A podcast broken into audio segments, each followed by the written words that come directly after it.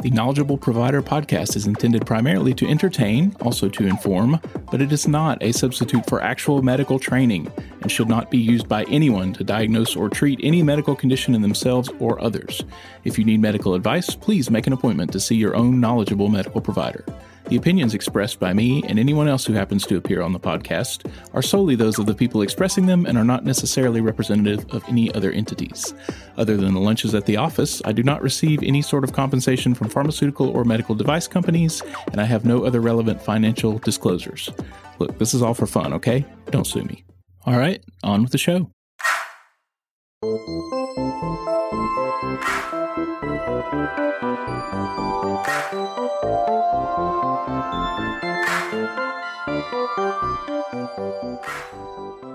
All right, welcome back to Knowledgeable Provider. I'm your host, Jody Marks. So, when I came up with the idea for doing this podcast, my primary goal or my primary vision for what it was going to be was conversations about specific clinical topics. As it turns out, I'm really interested in a lot of non clinical things about medicine as far as what it's like to work in medicine, the social aspect, the psychological aspect, that sort of thing. I'm interested in people's experiences. Turns out I really enjoy interviewing other people and letting them do the talking.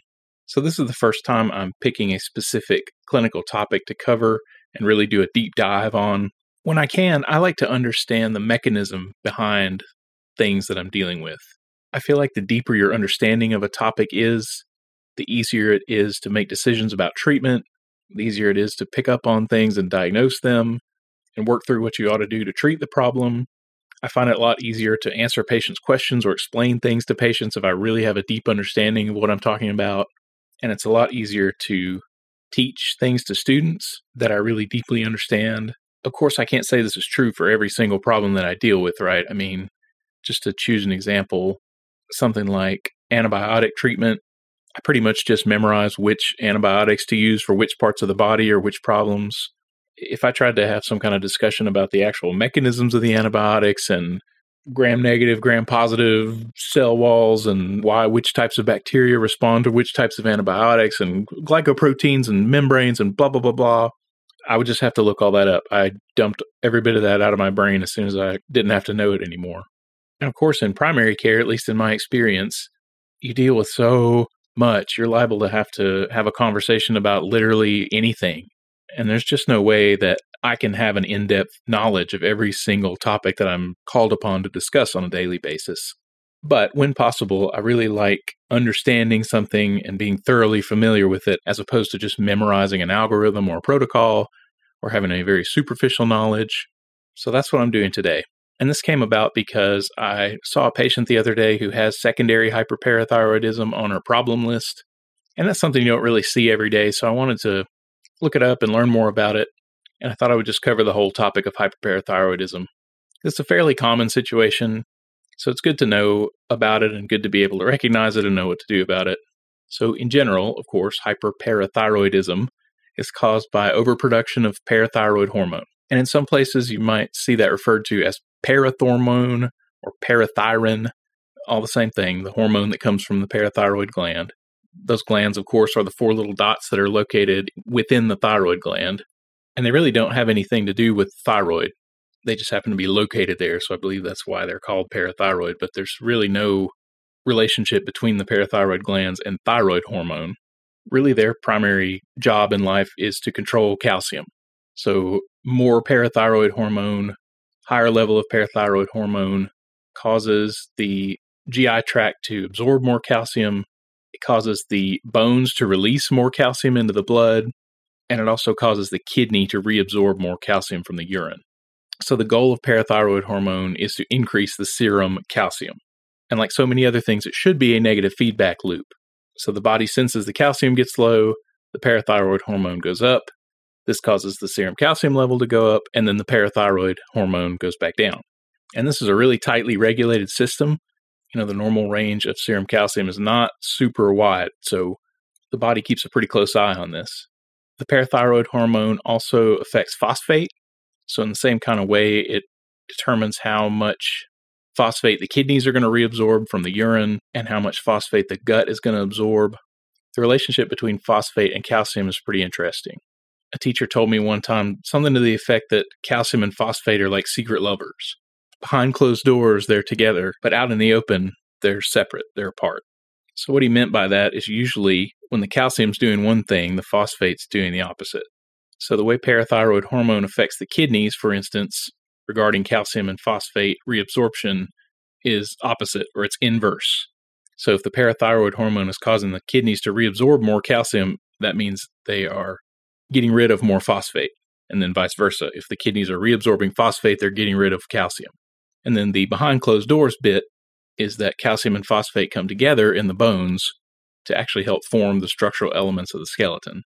But almost anywhere else you see calcium and phosphate out in the blood in the body, it's going to be doing the opposite thing. The other exception to that is in the gut. Parathyroid hormone has the same effect on the gut, whether you're talking about calcium or phosphate. So it's going to cause the gut to absorb more phosphate and to absorb more calcium. And then the other thing that parathyroid hormone does is it stimulates vitamin D production in the kidney. So with vitamin D, we get some from our diet, and it's also synthesized in the skin. But in order to be turned into its active form where it's doing something for us in the body, it has to be hydroxylated, and that happens in the liver and in the kidney. In the liver, that hydroxylation process just depends on the serum concentration of the precursors. So if there's a bunch of inactive vitamin D floating around, the liver kicks in, hydroxylates it, turns it into the active form of vitamin D. And if there's not a bunch of precursors floating around, then it stops doing that. In the kidney, it's a little bit more complicated. The whole process has to be regulated by the parathyroid hormone as well as the phosphate and calcium levels. So, when we have too much parathyroid hormone floating around for whatever reason, that means that we're going to have too much calcium in the blood in general, and that's pretty much how we're going to pick up on this, of course. Because the parathyroid hormone is stimulating the bones to give up calcification, you're going to get weak bones, the cells that build bone are going to try to compensate for that as best they can, right? The osteoclasts. So you can actually see an overgrowth of the osteoclasts as they try to compensate for the decreasing bone density due to loss of calcium. So you can actually get tumors formed that are made just of overgrowths of osteoclasts. In the kidneys, because the excretion of calcium and phosphate or phosphorus is is abnormal. And by the way, I'm certainly not a chemist. Sometimes I say phosphorus or phosphate and use them interchangeably. Phosphorus is the mineral that's contained in the phosphate molecule, which I believe is phosphorus and oxygen together. So the phosphate is the electrically charged particle that is active in the body. So I believe the correct term is phosphate when we're talking about how it operates within the body. But if I say phosphorus, I'm sorry, just know I'm talking about the same thing. You can get stone formation, and of course, that can lead to obstruction, kidney injury, pyelonephritis. And then in the gut, you see more susceptibility to peptic ulcers and pancreatitis. So, a lot of people who have hyperparathyroidism will be in more of an asymptomatic or subclinical kind of state. When you do start seeing symptoms, all of those symptoms are due to the high level of calcium, so hypercalcemia. So, we're talking about fatigue or apathy, weakness, GI symptoms like nausea, vomiting, constipation, high blood pressure, cardiac dysrhythmias. Because calcium acts directly on the brain, you can start to have some psychological symptoms. If you remember back to A&P, calcium is important for transmission of electrical signals within the muscle and nerves. So if you have too much calcium floating around, you actually have decreased excitation potential of the nerves and the muscle cells. So things aren't working as well if there's too much calcium floating around. As all the calcium is being stripped out of the bone, you can start to get some bone pain. You start to have pathological fractures because the bones, of course, are weaker. Or you can start to get some deformity, some skeletal deformity in different areas. So the extreme form of this is called a hypercalcemic crisis, right? So this is a serum calcium level above 13 milligrams per deciliter. And that can be like a life threatening situation. So if you're seeing somebody with that kind of situation, we got to do something quickly to get that calcium down. So those folks are going to be treated with a lot of isotonic saline, IV fluid, and calcitonin, which is sort of the opposite of parathyroid hormone, right? It causes the kidneys to get rid of calcium and reduces the bone resorption so it stops the breakdown of the bones, helps get more calcium out of the serum. I think it's cool that you can use bisphosphonates to treat hypercalcemia. You know, we think of bisphosphonates as being used for osteoporosis treatment. And so if you think about the issue that's happening with hyperparathyroidism, well, how do we stop the calcium from coming out of the bones? Same way we do if we're just worried about the bones, right? We put them on a bisphosphonate. And if it really comes down to it, we can use dialysis to quickly get calcium out of the system in one of these life threatening kind of situations. You can give people steroids. Man, don't steroids just work for everything? The way they help with hypercalcemia is they stop the conversion of vitamin D from the inactive to the active form. So that actually slows down the GI absorption of calcium. And that would be the reason why long term steroid use leads to osteoporosis, right? In the past, they've used loop diuretics to help lower the calcium because they do cause increased renal excretion of calcium. But there are so many other complications of using those because they screw with so many other electrolytes that those are not really used anymore, except if you actually have fluid overload from heart failure or kidney failure and you just need to get the fluid off as well as the calcium. A couple of the classic signs of hypercalcemia remember the old Chvostek and Trousseau signs.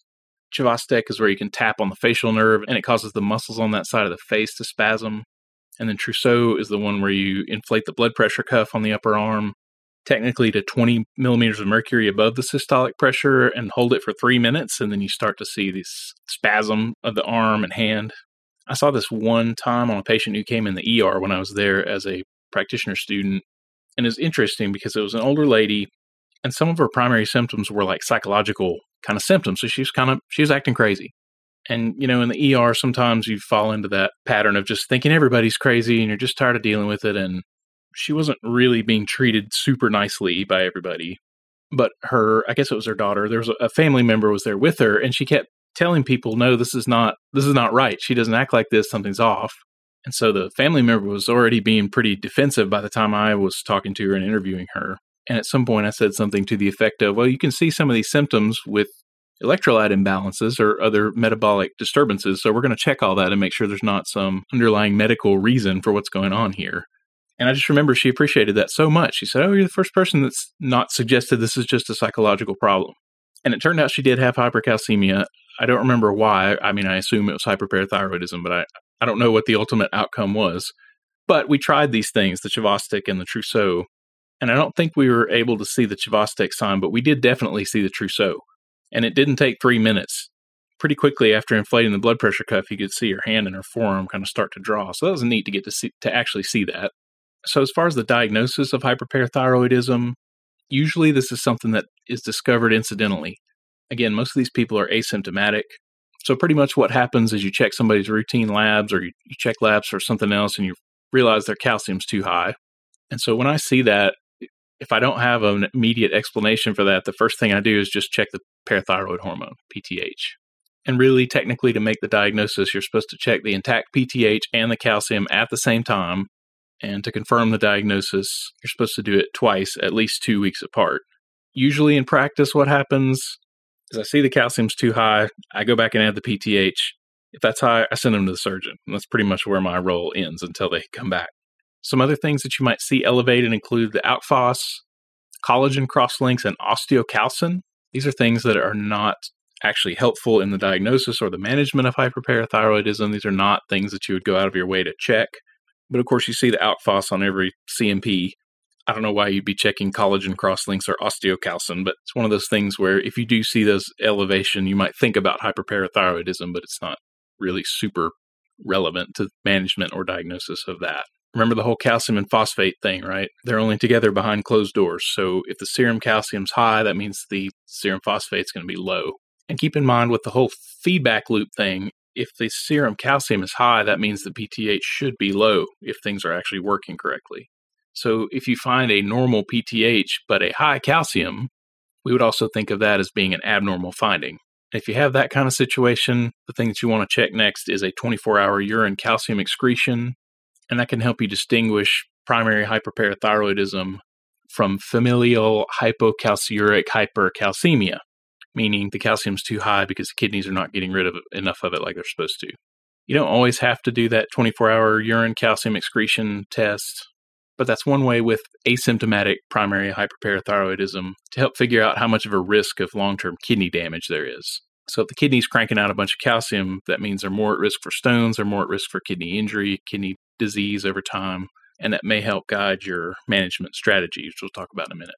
So if you see high calcium and low PTH, of course, then we have to look for other causes of hypercalcemia. So if we see the calcium's high, we check the parathyroid hormone, it's low, which it should be if the calcium's high. Well, now we're not talking about hyperparathyroidism anymore, right? We're looking for other causes of hypercalcemia. And most commonly, those are either going to be some kind of cancer or that familial hypocalciuric hypercalcemia. So, hyperparathyroidism breaks down into primary, secondary, tertiary. With primary hyperparathyroidism, we just see that one or more of the parathyroid glands is enlarged. Most of the time, that's due to adenoma, about 85% of the time.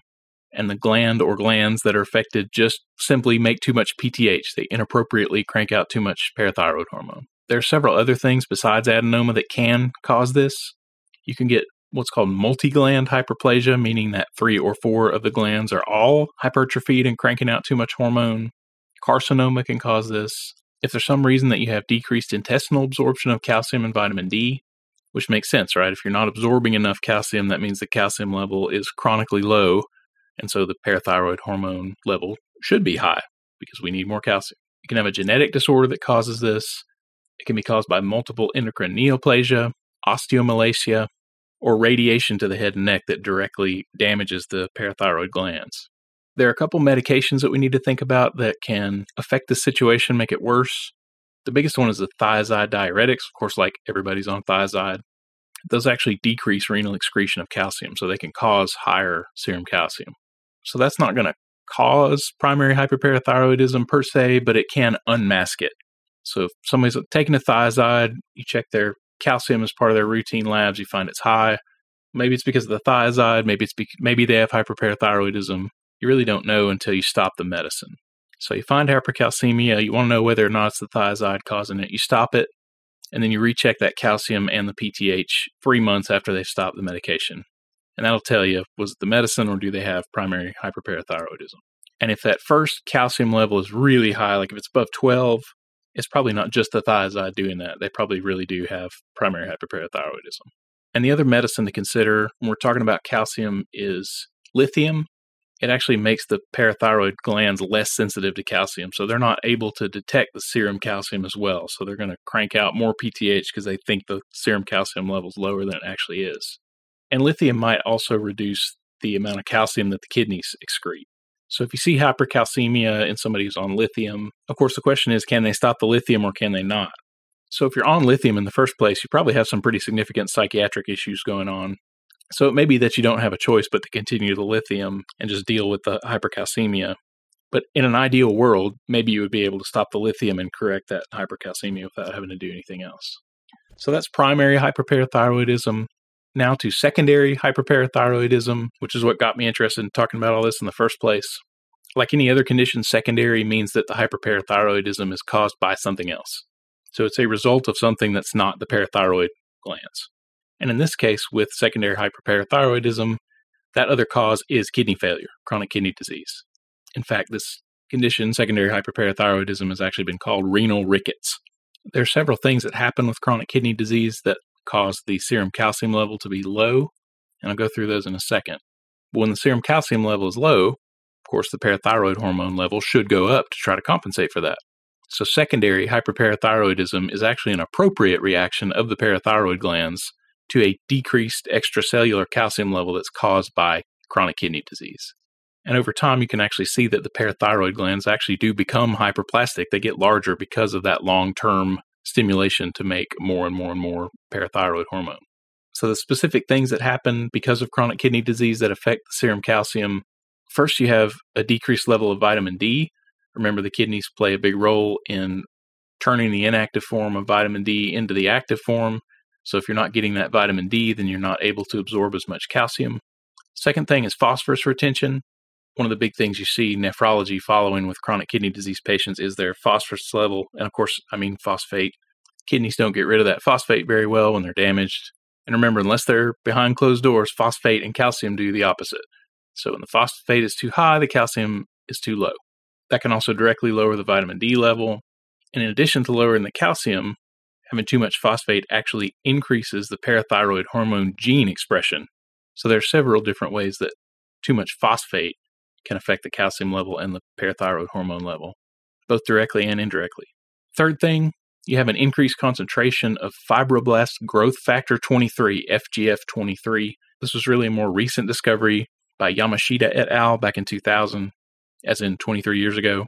It turns out this fibroblast growth factor, having trouble saying that, it turns out this FGF23 concentration actually goes up before both the phosphate and the parathyroid hormone level in chronic kidney disease patients. So this has actually changed the thinking a little bit about how phosphorus contributes to the hyperparathyroidism. Fourth thing is called klotho. Not sure I'm pronouncing that right. K L O T H O.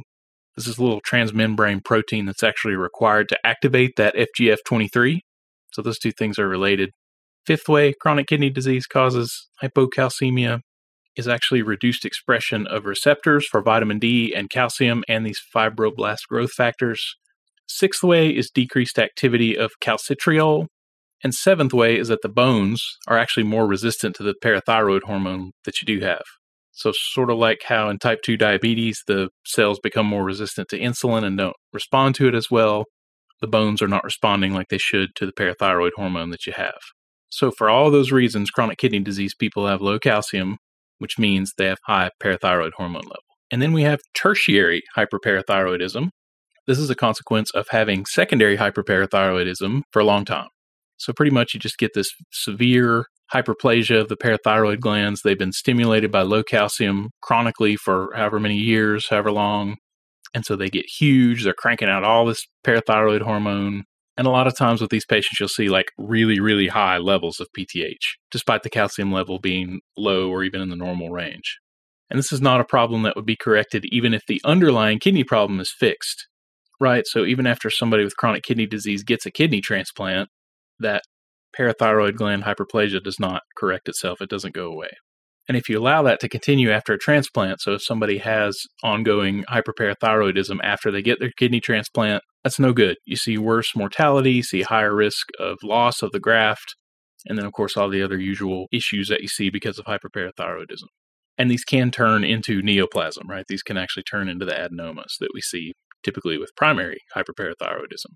So these are big, giant parathyroid hormone glands that really are not paying any attention to the serum calcium concentration at, at all at this point. They're just big old muscled up glands that are sitting there cranking out parathyroid hormone, regardless of what they should be doing based on the calcium level.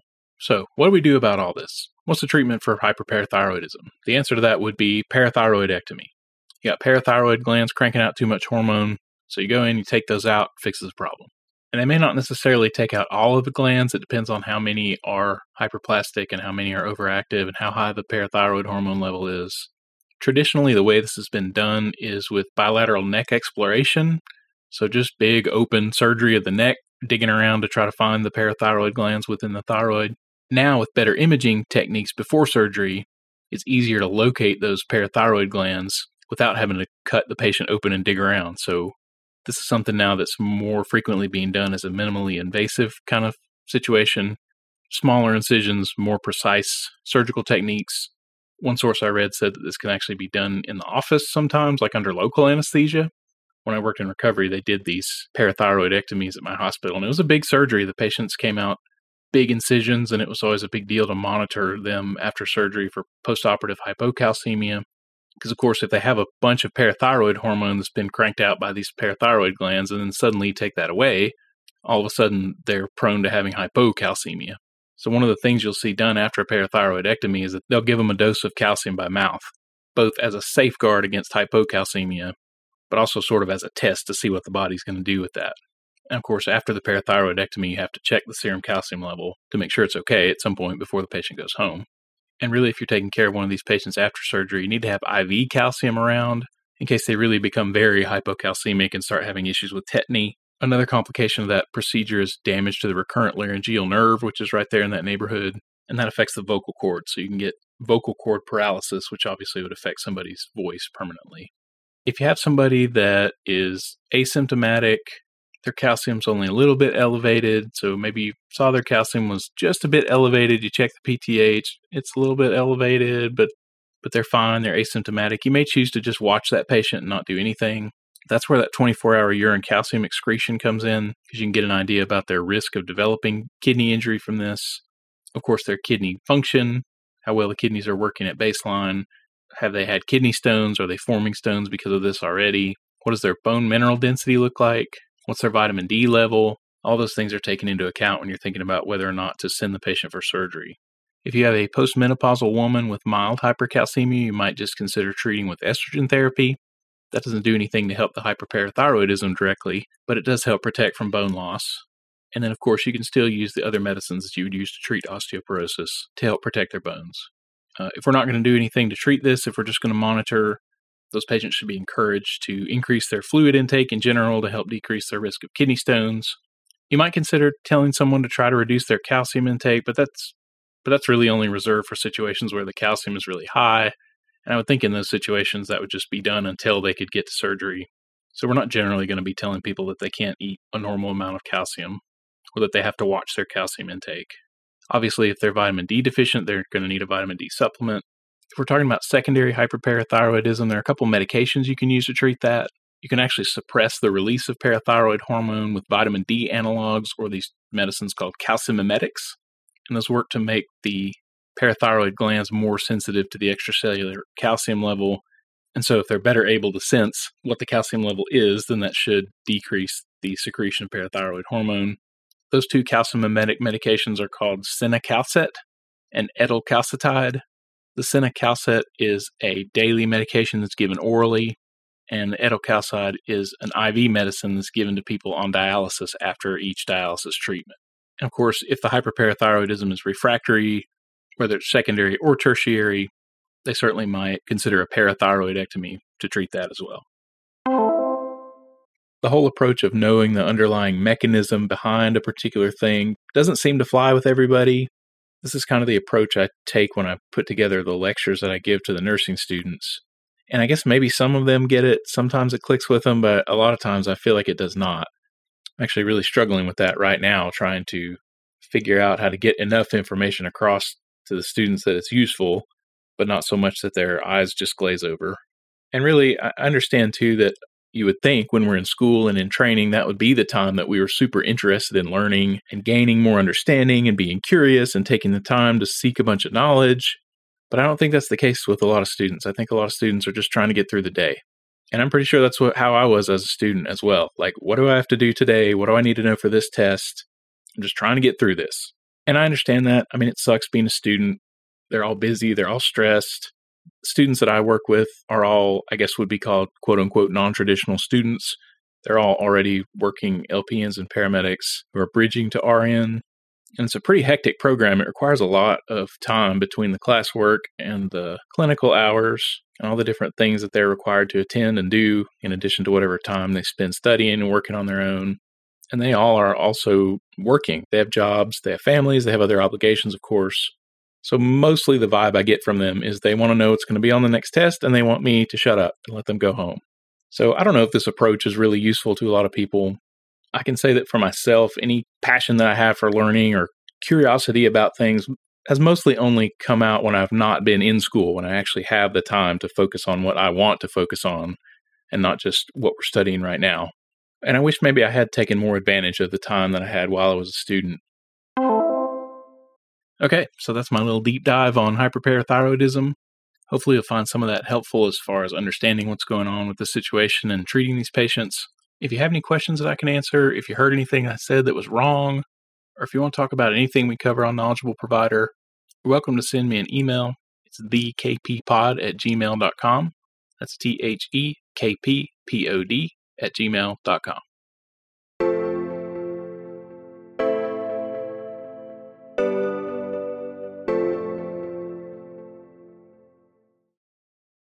All right, that does it for this episode of Knowledgeable Provider. I'm your host, Jody Marks.